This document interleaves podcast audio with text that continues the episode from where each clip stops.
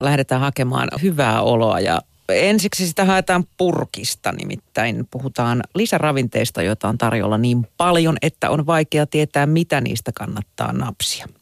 No suomalainen ruokavalio riittää keskimäärin lähes kaikkien vitamiinien ja kivennäisaineiden riittävään saantiin, mutta jos ei esimerkiksi syö lainkaan kalaa, D-vitamiinivalmisteen käyttö voi olla tarpeellista. Erityisen iso merkitys sillä on pimeinä talvijaksoina, jolloin suomalaiset eivät saa sitä auringosta. Näin kertoo erikoistutkija Marja-Leena Ovaskainen Terveyden ja hyvinvoinnin laitoksen ravitsemusyksiköstä. D-vitamiini on ainoa, jota suositellaan lisäravinteena lähes kaikille. Muita lisiä suositellaan, jos jostain ravintoaineesta on puutetta. Tosin D-vitamiininkin annostuksista asiantuntijat ja kuluttajat ovat vääntäneet kättä jo vuosia.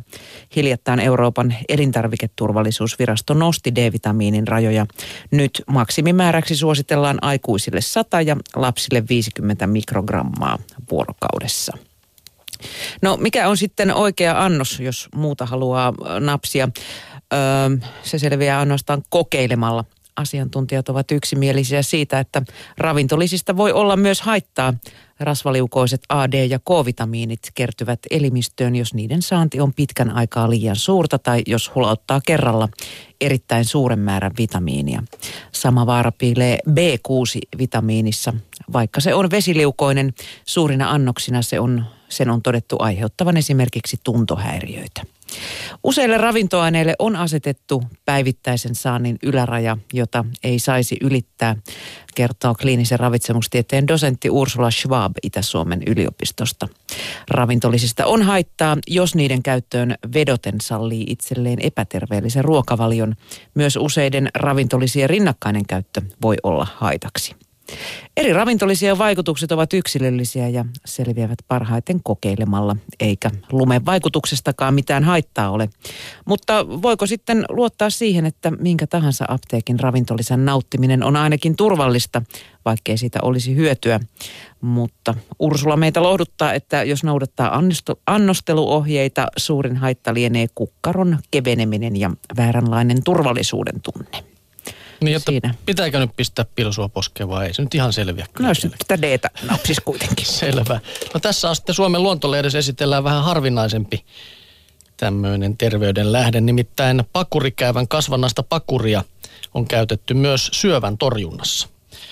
Näitä terveysvaikutuksia on tutkittu jo pitkään ja on tehty Suomessakin väitöskirja, jossa on osoitettu pakurin syöpäsoluja tappavat ominaisuudet. Sen on todettu sisältävän runsaasti terveyttä edistäviä antioksidantteja. Edelleen se vahvistaa sydämen toimintaa, stimuloi immuunijärjestelmää ja nopeuttaa toipumista vatsahaavasta. Yrttien parantavista vaikutuksista paljon kirjoittanut amerikkalainen David Winston kertoo, että pakuri on kaikkein voimakkain syöpää vastustava sienituote. Sota-aikanakin oli kaupan niin sanottua tikkateetä, joka oli tehty pakuriaineksista. Sieniä saa kerätä jokamiehen oikeuksien periaatteella, mutta pakuria ei. Se ei ole varsinainen sieni, vaan pakurikäyvän aiheuttama kasvannainen koivussa, eikä sen irrottaminen puuta vahingoittamatta onnistu. Eli maanomistajalta pitää kysyä tähän lupa. Se irrotetaan sitten kirveellä, vesurilla tai muulla teräaseella, kun on lupa saatu ja kuivataan säilömistä varten. Pakuri on myös hyvä pilkkoa pieniksi palasiksi, silloin se kuivuu helpommin. Kannattaa varmistaa, että pakurikasvannainen on täysin kuiva. Sen jälkeen se jauhetaan hienoksi jauheeksi.